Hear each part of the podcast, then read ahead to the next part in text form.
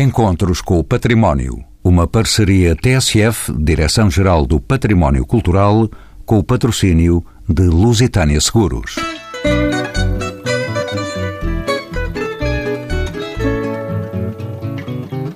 Aberta desde janeiro no Museu de Lisboa, no Palácio Pimenta, a exposição A Lisboa que teria sido, patente até 25 de junho, revela-nos propostas para uma cidade monumental e grandiosa que não foi construída, idealizada do século XVI ao século XX.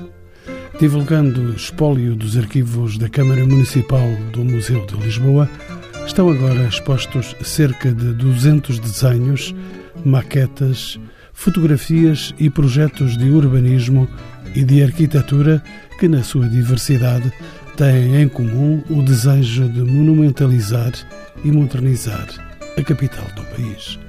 Os projetos encomendados e propostos e as diferentes razões que não permitiram a sua realização no todo ou em parte são algumas das questões que hão de guiar a conversa com os convidados deste programa. Assim, António Miranda, licenciado em História pela Universidade de Lisboa, com especialização em Ciências Documentais. Historiador da Câmara Municipal de Lisboa, é um dos curadores desta exposição. Foi ainda diretor deste Museu da Cidade. Raquel Henriques da Silva é professora associada, investigadora principal na Universidade Nova de Lisboa. E Joana Sousa Monteiro, museóloga e diretora do Museu de Lisboa desde 1915, é também curadora desta exposição. Foi coordenadora adjunta da Rede Portuguesa de Museus e é membro da direção da Comissão Nacional do ICOM, a quem pergunto pela cronologia que abarca esta exposição a Lisboa que teria sido. Esta exposição começa no século XVI, com um projeto do Francisco da Holanda, e vai até os anos 80 do século passado, com o projeto do, do Cisa Vieira, para as Torres de Alcântara. E vem quase até à contemporaneidade, enfim, algumas referências.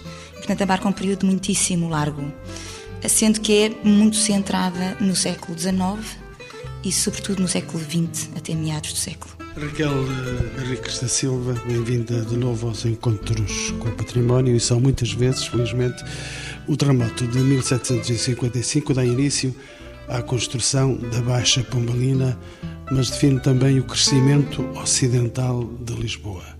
Quais foram as novas áreas de expansão da cidade? Que populações passaram a habitar estes focos de urbanização? Isso é quase um tratado que você me está a pedir. Na verdade, a, a, o terremoto teve consequências imediatas e prévias aos planos de urbanização, porque a população que vivia na Baixa nas áreas mais próximas, as colinas, no Chiado, eh, sobretudo, que foi uma zona muito, muito atingida, fugiram, como é natural e a baixa foi declarada quase imediatamente pelo Marquês de Pombal, uh, bom, depois do incêndio, que lavrou seis dias, segundo os testemunhos, a, a baixa foi declarada zona não edificandi, ou seja, enquanto não se definisse o futuro da baixa, que ainda demorou pelo menos um ano, uh, um ano a aprovar, não é? nem os proprietários poderiam entrar nessa zona não edificandi. E, portanto, as pessoas tiveram que encontrar solução. Foi moda viver em barracas, começando pela nossa família real, que foi viver para a Real Barraca da Ajuda, subiu um bocadinho, porque graças à proteção divina estava em Belém e, portanto, não sofreu nada com o desaparecimento da Praça do Rei do Passo. E as pessoas seguem locais de fixação que, na verdade, já vinham um pouco de trás, pelo menos o reinado de Dom João V, portanto, a primeira metade do século XVIII. Toda a zona da freguesia de Santa Isabel, portanto, a norte e a ocidente do Rato, e estudou isso muitíssimo bem o José Sarmento Matos, toda a zona da Lapa, portanto, toda a zona a norte da freguesia da Madragoa, em terrenos que quer as freiras trinas, que eram uma série de aristocratas que ali viviam, começaram a furar e que vão dar origem a novos bairros. Portanto, um, na sequência do terremoto, a Baixa demorará muito tempo, mais de 50 anos, a poder ser bem habitável, sendo restos do terremoto, uh, por exemplo, no Chiado, só mesmo nos anos 1790 se começa a casear, conforme se dizia, e a população cresce, sobretudo, para o Ocidente, que era aliás, a linha de desenvolvimento da cidade, pelo menos hum, desde o início do século. Enfim, na verdade, já os Filipos, com o Passo de Alcântara. Portanto, é para o Ocidente que a cidade vai, não é? O centro esvazia-se um bocado e é para o Ocidente e futuramente para o Norte, sendo que as freguesias à, à volta do castelo, as freguesias mais antigas da cidade, fundadoras, sofreram com o terremoto, mas não sofreram da mesma maneira. E, portanto, nessas zonas faz-se o que sempre se tinha feito no passado, que é reconstruir o que tinha caído. Na Baixa, eu costumo dizer a alguns colegas meus pombalinistas que não concordam, mas eu gosto de dizer que uma coisa foi o terremoto, outra foi o arrasamento da Baixa, e esse foi decretado pelos engenheiros do Marquês de Pombal. António Miranda, bem-vindo também de novo aos Encontros com o Património. Não vamos esquecer o que já avançou aqui a Raquel Henriques da Silva. Podemos afirmar que o terremoto entre o receio da população em regressar à Cidade Baixa e ao Rio Tejo bem como a demora na reconstrução de edifícios gerou duas cidades. Lisboa tinha a expressão de duas cidades? Duas cidades, eh, se bem entendo, a cidade destruída de facto e uma cidade provisória expectante, diria eu mesmo, que acabou por se desenrolar na, na, periferia, por exemplo, na zona do, príncipe, do atual Príncipe Real, eh, zonas onde de facto as pessoas acamparam para ter algumas condições de, de, de habitabilidade. Nesse sentido, podemos pensar em duas cidades de facto. De resto, em relação à construção propriamente dita, até os planos estarem preparados, como, como o professor Raquel já afirmou, demorou, houve algum tempo. O arrasamento da Baixa, que foi decretado, demorou o seu tempo e só terminados os planos é que se volta, recomeçou a pensar e a planear a cidade e a crescer cidade, nova cidade. Raquel Henriques da Silva, tendo em conta as exigências demográficas, vida social económica e circulação viária, foi o terremoto determinante na solução da cidade? Foi. Eh, o terremoto é, é uma data incontornável na história da, eh, da cidade de Lisboa. Dá origem a uma baixa iluminista, não é? que é um projeto radicalmente novo, embora respeite, isso é muitíssimo interessante, As, os dois eixos principais, a Praça do Comércio, a Antigo Terreiro do Passo e o Rocio, eram praças muito importantes da cidade. A Rua do Ouro, mais ou menos, é a Rua Nova del Rei, a Rua do Comércio é a antiga Rua Nova dos Ferros, quer dizer, há uma memória que se mantém mas há uma reconfiguração completa da cidade. Isso para nós foi um grande, grande enriquecimento, porque, como já há pouco disse, a parte oriental, uh, do castelo para baixo, vai manter até ao século XIX uh, grande parte da sua configuração. Há pequenas intervenções, mas são pequenas.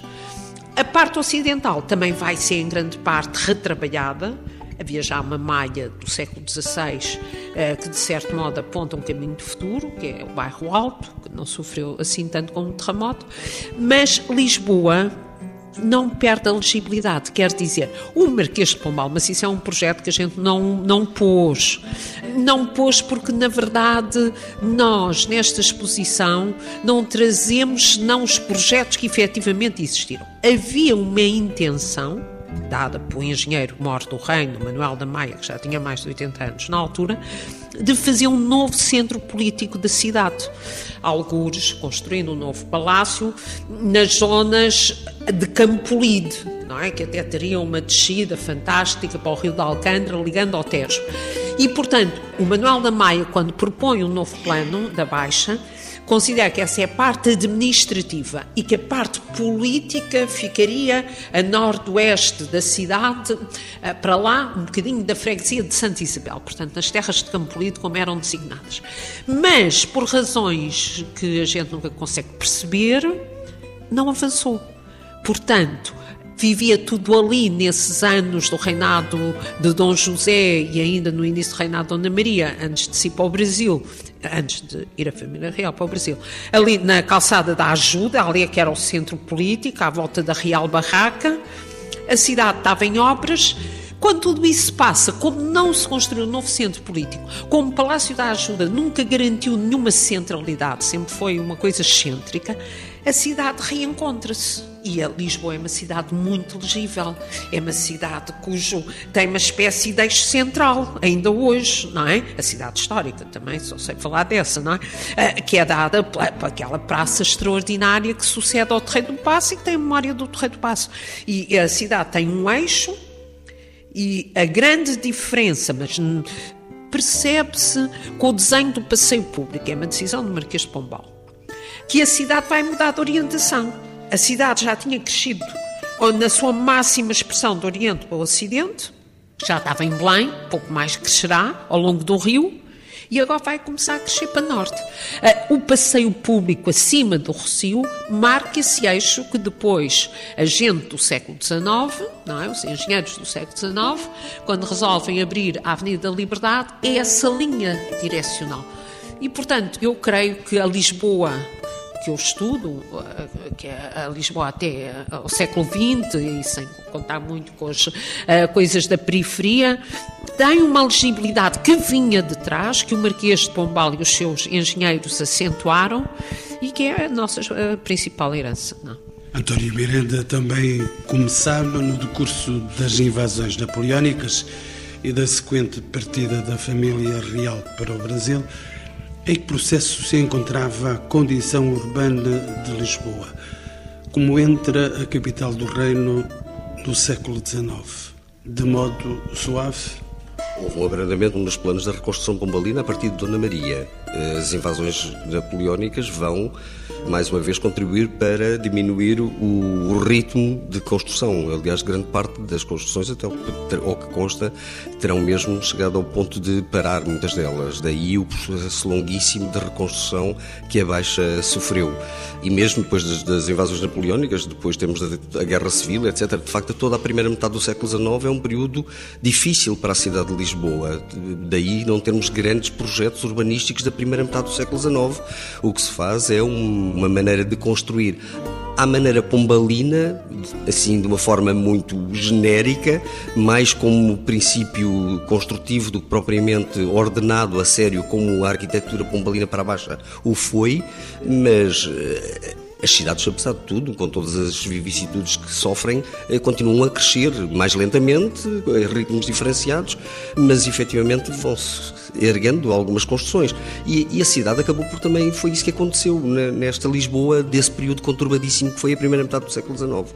Raquel, num outro canto da história, verificamos que na sequência do decreto de 1834, que determinou a extinção das ordens religiosas, ganhou Lisboa novos equipamentos? A pergunta, existiu reconversão de espaços e demolições também? Tempo complexo esse? Foi, foi um tempo complexo. Eu penso que está a referir sobretudo àquilo que, dentro dessa conjuntura de ritmo muito lento e muito problemático que o António estava a referir, a extinção dos conventos é o facto maior uh, da vida de Lisboa. Nesta época havia muitos conventos, casarões uh, de extrema importância, de bom desenho arquitetónico, com cercas.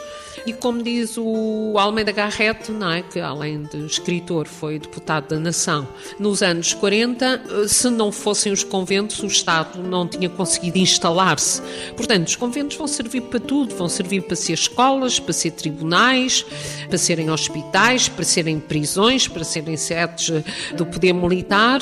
Alguns são vendidos, poucos passam à fábrica e essa é a principal alteração da cidade nos anos 40, que ainda num ambiente de sequela da guerra civil, se não mesmo de uma guerra civil larvar. Nós, na nossa exposição, não tratamos, porque não encontramos projetos, não é? De alguma forma, o primeiro projeto e que tem uma importância muito grande que nós não tratamos esse, mas tratamos depois a sua longuíssima genealogia, é a questão da Avenida Marginal, que logo no final eh, dos anos 40, de 1840, eh, quando há os últimos grandes surtos epidémicos, mataram centenas e centenas de pessoas, de cólera e febre amarela, considerou-se bem que a zona da Boa Vista, ali ao Cais do Sodré, era um dos focos principais de, de, falta de qualidade de vida e de higiene. E resolve-se fazer o grande aterro, é? que vai dar 24 de julho, primeiro só até Alcântara, depois até Santos, e de certo modo essa questão da Avenida Marginal que já vinha do tempo do Carlos Mardel, mas nós também não entramos por aí, vai possibilitar um dos eh, tópicos ou temas importantes da nossa exposição, que, enfim, que é muito curioso ver essas coisas, eu acho que é uma mais-valia da exposição. Há alguns projetos, nomeadamente aquele projeto dos anos 20, do Forestier, que agora quase que parece que é o que está a ser executado ali na Ribeira das Naus, não é? Eh, quando teve cá o Presidente da Câmara verificámos isso, não é? Porque o sítio é quase o mesmo, não é? É muito engraçado. António Miranda, sabemos que Lisboa, como todas as cidades, acumula e sobrepõe tempos e culturas. Que infraestruturas, equipamentos e embelezamentos persistem na Lisboa do romantismo? Da Lisboa do romantismo, felizmente, ainda sobrevive bastante, bastante, bastantes coisas. É, nós, de facto, não tratamos também disso na nossa exposição, mas efetivamente sobrevivem desde o Jardim da Estrela, é um equipamento romântico, se assim quisermos. Temos uh, o próprio Mirador de São Pedro de Alcântara. Evidentemente, também temos uma série de arquiteturas desse mesmo período. É? Há, há, nós nunca conseguimos fazer as grandes avenidas nesse período, como a sonhada higienização dos, dos bairros históricos não aconteceram. Há, por vezes, pequenos apontamentos na, na envolvente desses bairros que nos mostram que houve pelo menos uma tentativa de regeneração do tecido urbano desses territórios, com alguns prédios de, que nós reconhecemos como arquiteturas românticas, mas são efetivamente, não constituem grandes avenidas. Nós, se me perguntar se nós temos uma grande avenida romântica, grosso modo, que eu pudesse identificar como toda seria difícil. A primeira parte da Avenida da Liberdade. Da Liberdade, sim, mas, mas não podemos propriamente considerar que a avenida, toda ela, seja de facto uma avenida romântica. Em termos urbanísticos, sim, depois em termos arquitetónicos, não. E de facto há, e a herança que nos deixou o século XIX, dos equipamentos que se instalaram, como já a professora Raquel Henrique Silva falou, nos conventos, de facto impediu que também se tivessem construído as grandes obras que esses equipamentos necessitariam. Portanto, haveria a necessidade de construir de raiz edifícios para instalar aquilo que uma sociedade moderna, ou que se pretendia moderna, precisava. Portanto, essas infraestruturas não foram criadas de raiz. Ao termos reutilizado edifícios pré-existentes de datações anteriores, impediram-nos de ter certamente esses, diríamos nós hoje, provavelmente se eles tivessem sido construídos, monumentos românticos com, onde funcionasse efetivamente de raiz uh, hospitais, escolas e toda uma série de outros equipamentos, porque nós sabemos que desde quartéis militares, de polícia, se instalaram nos conventos. Se tudo isso tivesse sido criado de raiz no, no século XIX, nós teríamos outro tipo de, de edifícios, teríamos de facto uma outra cidade. Mas a opção foi o pragmatismo habitual na cultura portuguesa, parece-me a mim, eh, que foi, já que temos tanto casarão de voluto, cá está, vamos reutilizá-los para outros fins. Eu vou já envolver mais na conversa a Joana de Sousa Monteiro, mas entretanto quero ainda saber da Raquel, nesta ocasião, no século XIX, temos os transportes como uma grande novidade deste século e posso citar, temos a estação do Rocio, de Santa Apolónia, mais tarde, nos inícios do século XX, temos Cais de Sodré e depois a estação Sul e Sueste. Que novas transformações definem a localização destes centros de mobilidade na cidade de Lisboa? São os possíveis e nunca houve muita paz sobre isso. Por exemplo, sobre a estação central, eu não direi que era a questão do aeroporto da época, mas quase que parece.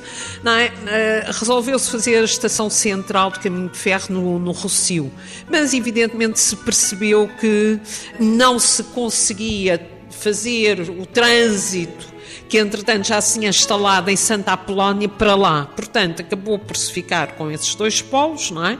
Existe ligação, mas ela nunca foi muito eficaz e a estação central do Recio funcionou efemeramente, muitas vezes para, ainda em tempos de monarquia, para o rei partir, para o rei chegar, também para... Para o rei ser morto. Para o rei ser morto, quase, se for o Sidónio Pais, eh, que foi o que foi lá morto, no Recio.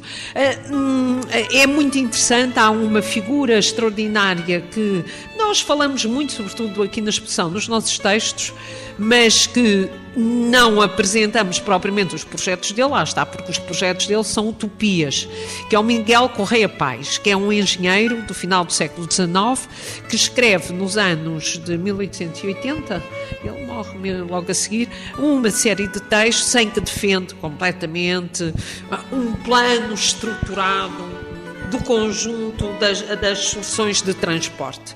Das poucas obras que se lhe pode atribuir à Estação Central do Barreiro, e na verdade ele previu uma ponte sobre o Tejo, já antes dele tinha sido prevista, e, e nós, esse projeto uh, dele uh, está presente na nossa exposição, porque é um projeto já com certo grau de elaboração.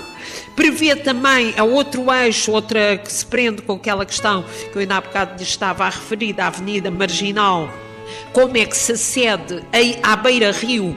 E tanto Miguel Correia Paz como isso há de continuar até quase ao meio do século XX a construção de uma série de túneis de articulação da circulação da cidade mais fácil uh, sob a beira-rio. E, por exemplo, um dos projetos que mais, com mais entusiasmo mostramos aqui, de uma avenida aérea de Lisboa, um viaduto de ferro que ligava São Pedro de Alcântara a, a Santana, depois com uma zona de rampas para os mártires da pátria e daí até à Graça. É? E esse projeto, desenvolvido por, uh, uh, do ponto de vista do modelo empresarial por franceses, foi, chegou a ser aprovado eh, e daí nós temos na nossa exposição, foi aprovado e manifesta essa preocupação, por exemplo, é muito engraçado porque eles eh, inicialmente previam mais, mas no projeto final, que é de 1889, previam dois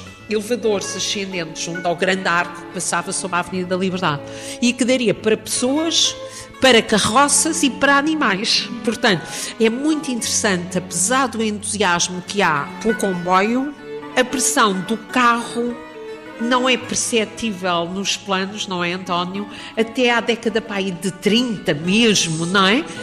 Só a partir de 30, não é? Só a partir dessa data é que efetivamente repara, nos deparamos com projetos que se mostra que a cidade necessita de uma grande reformulação nos eixos viários, de modo a dar resposta a um fenómeno que nos inícios do século XX ainda é incipiente, até porque continuam a circular mais carroças do que propriamente automóveis, mas à medida que o automóvel vai ganhando terreno, começa a mostrar-se uma preocupação constante e daí eh, recuperarem-se ideias que já vinham de trás, mas que não tinham sido levadas para diante, como o, o caso do prolongamento da Avenida de, da Liberdade através do Parque Eduardo VII, que efetivamente na década de 30 é que volta a estar em cima da mesa com os projetos do, do que nós aqui mostramos do Cristina da Silva, atravessando o, o eixo, eh, o Parque de Eduardo VII.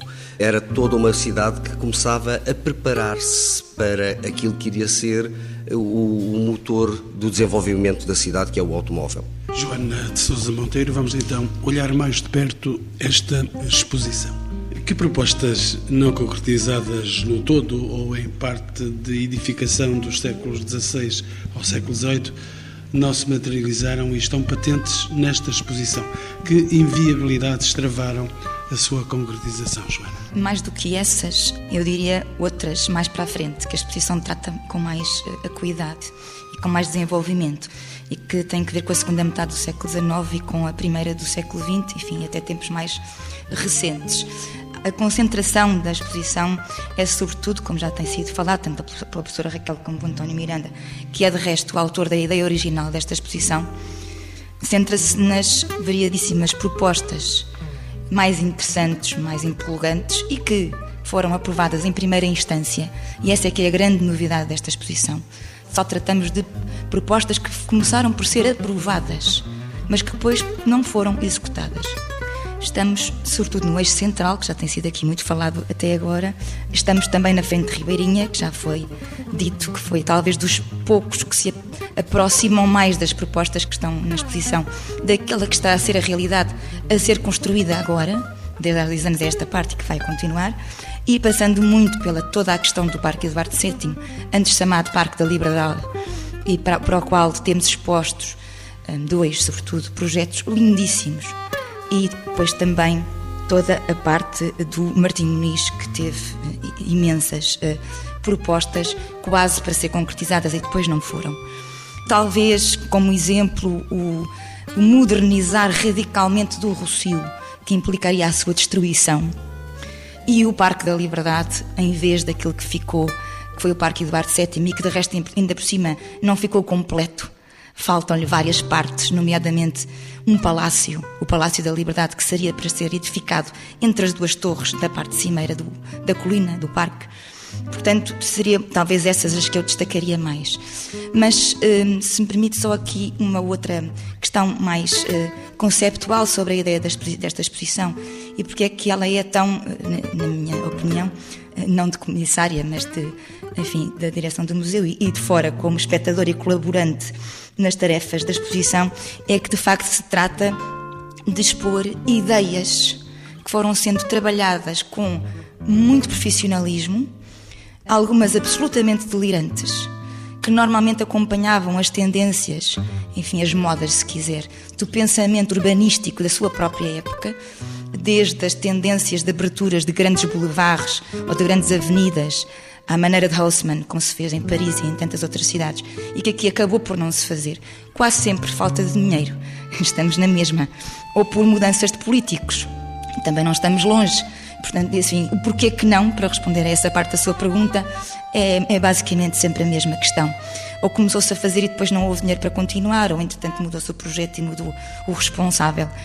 Aqui a questão é que também nós, nós não quisemos, embora tenhamos todas as nossas opiniões, mostrar como é que teria sido melhor Lisboa se algum destes projetos tivessem sido feitos, ou como é que teria sido pior se alguns destes projetos teriam sido feitos. Deixamos isso propositadamente à interpretação dos visitantes. Podemos aqui, se calhar, conversar alguns casos. O Rocio, o projeto é lindíssimo, mas ainda bem que não foi, porque teria destruído o nosso Rocio.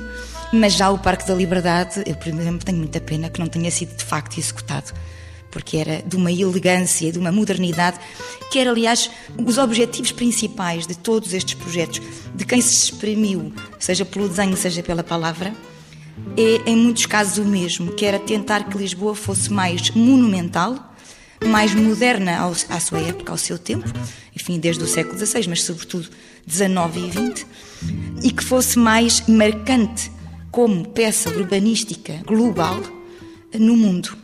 António Miranda é o historiador da cidade, conhece como ninguém estes segredos que a Joana Sousa Monteiro avançava, dessas imagens do que seria a cidade se fosse. Era bom conhecer todos os segredos, mas não.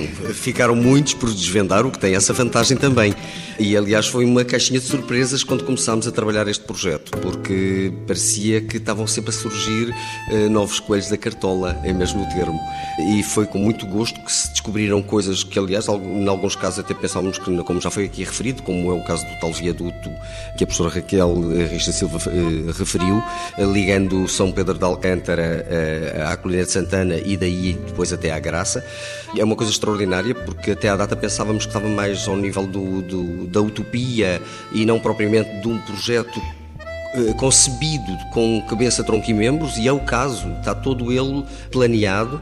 Agora imaginem o que é que quer ter nas duas principais avenidas da cidade eh, a ponte Dona Maria do Porto, que é o modelo, portanto o modelo é exatamente esse.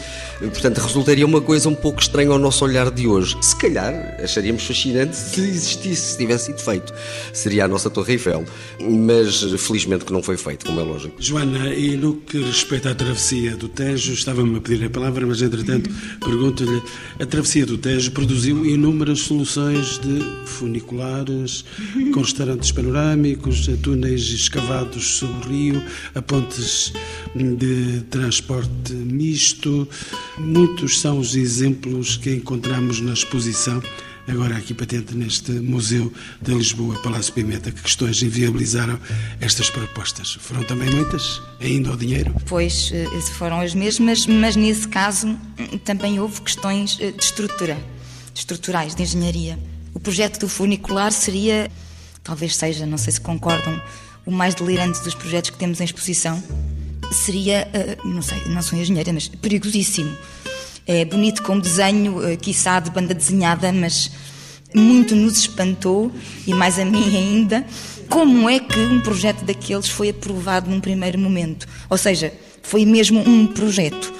E, e também eu estava a pedir-lhe a palavra para também dizer, só como nota adicional ao que o António Miranda estava a explicar, que, tal como noutras exposições que o Museu de Lisboa tem vindo a fazer ultimamente, como a que tivemos da nossa coleção de azulejos no verão passado, ou a da Luz de Lisboa, ou a das Marzias da, sobre a Frente Ribeirinha, também nesta exposição acabámos por expor uma série, neste caso, de desenhos e gravuras e maquetes que nunca tinham sido expostas.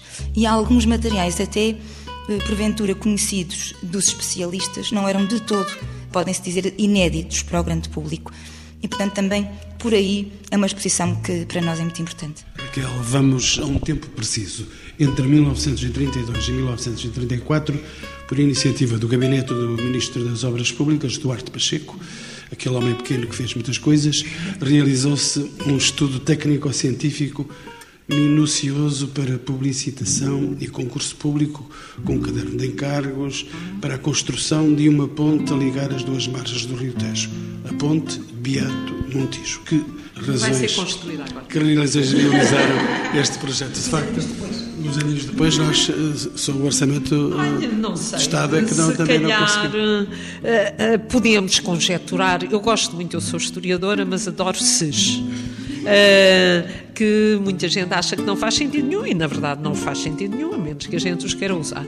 Se, portanto, começando pelo primeiro, o Duarte Pacheco não tivesse morrido cedo demais, há quem diga que o Salazar corria com ele.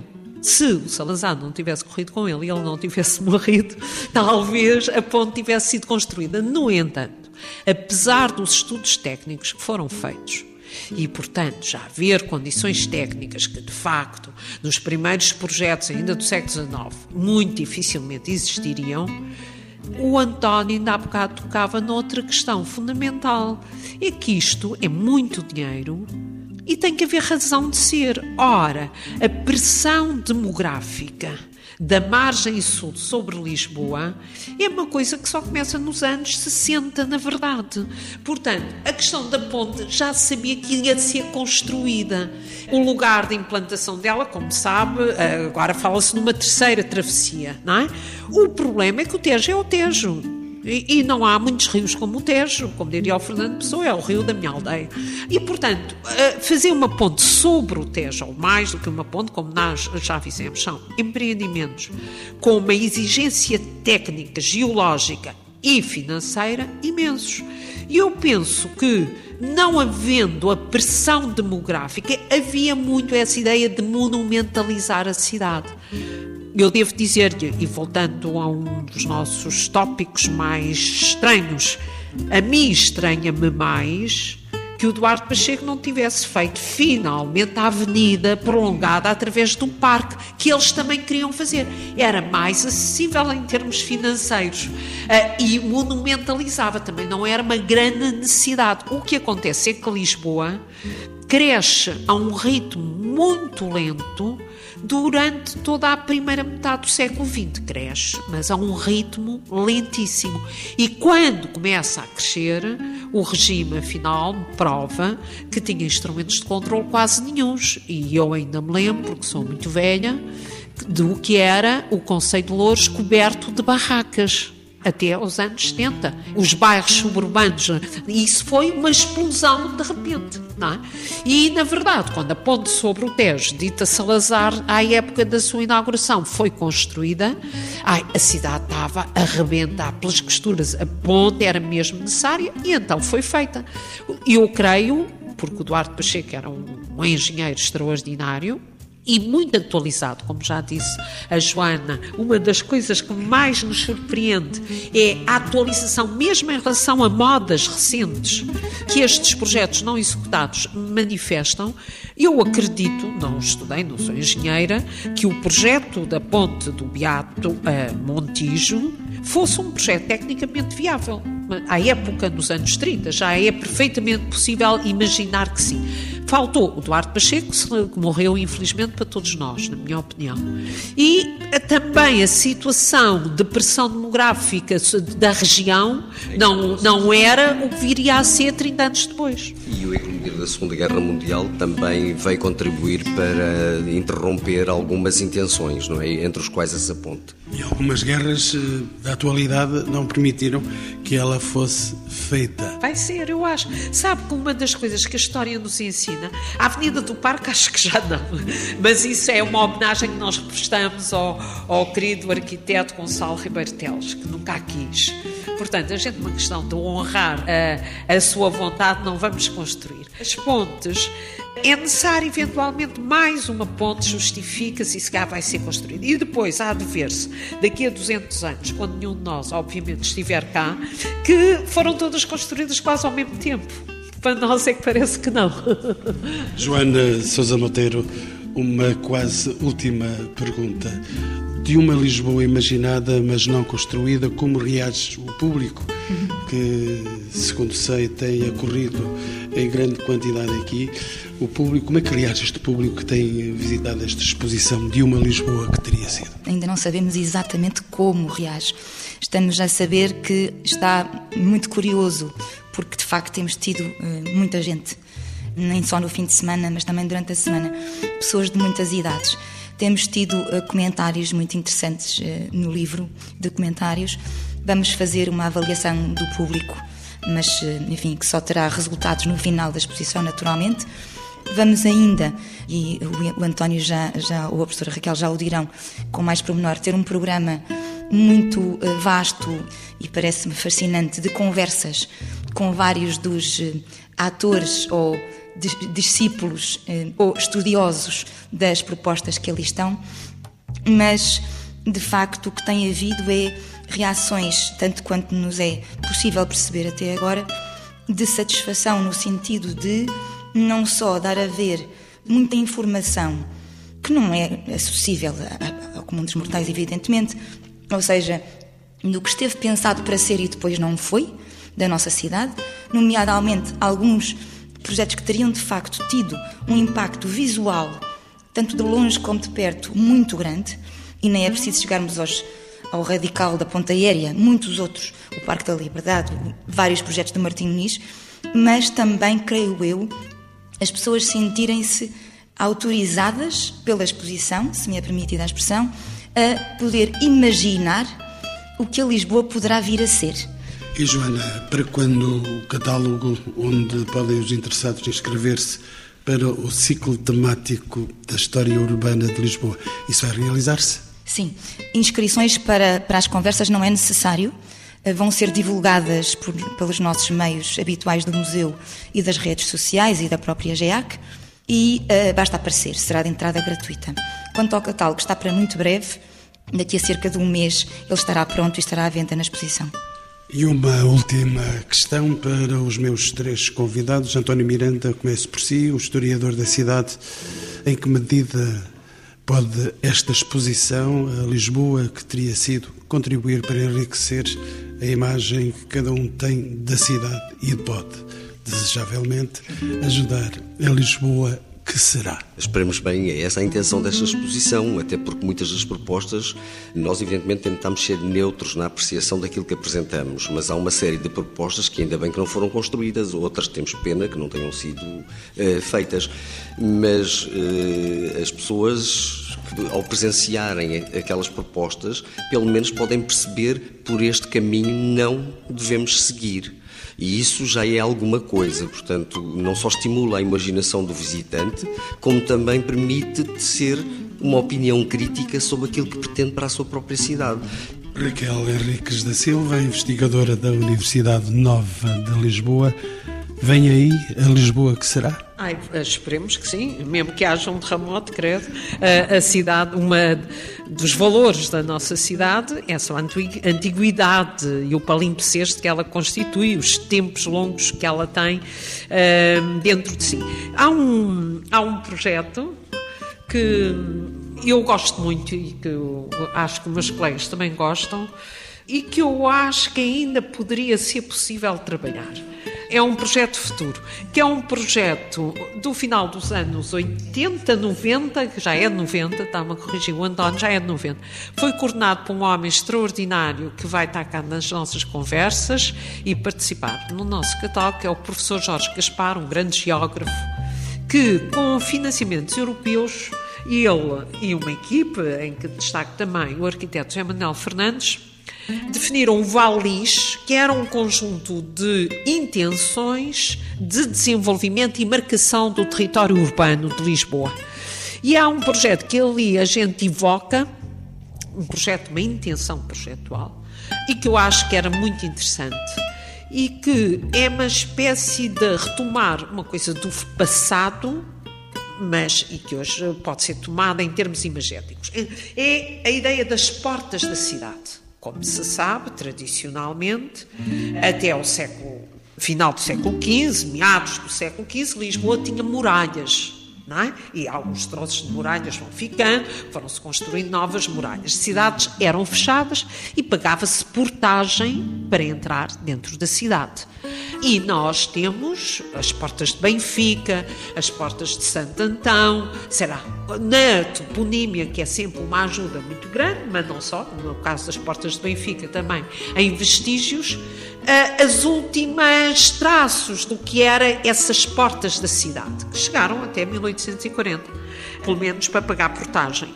E a equipa do Jorge Gaspar tinha a ideia de recriar uma espécie de circular de portas. uh, e o António, melhor do que eu, poderá ainda referir uh, aquela coisa que foste tu que me chamaste a atenção, que as portas são muito bonitas de ver, seja lá que forma tiver a porta, pode ser um arco, pode, é, são sempre portas abertas.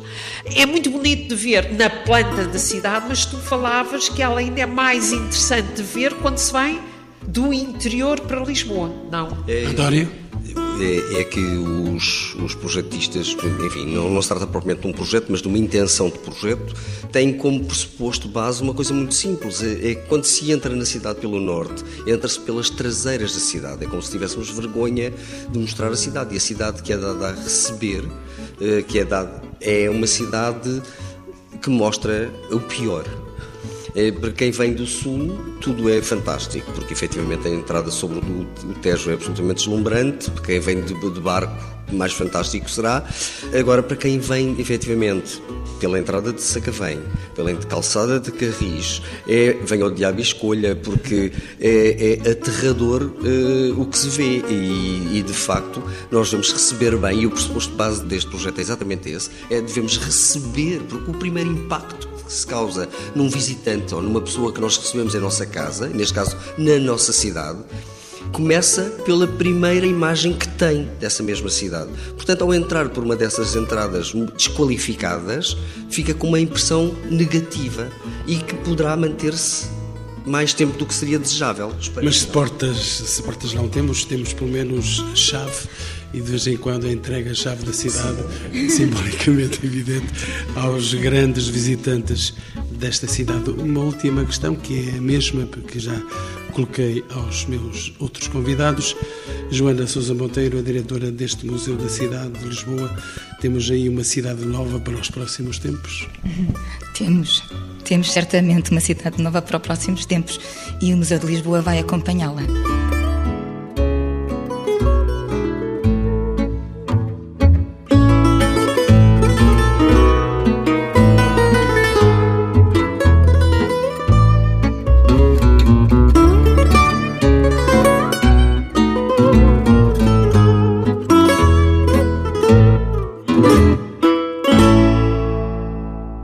Encontros com o Património. Uma parceria TSF, Direção-Geral do Património Cultural, com o patrocínio de Lusitânia Seguros.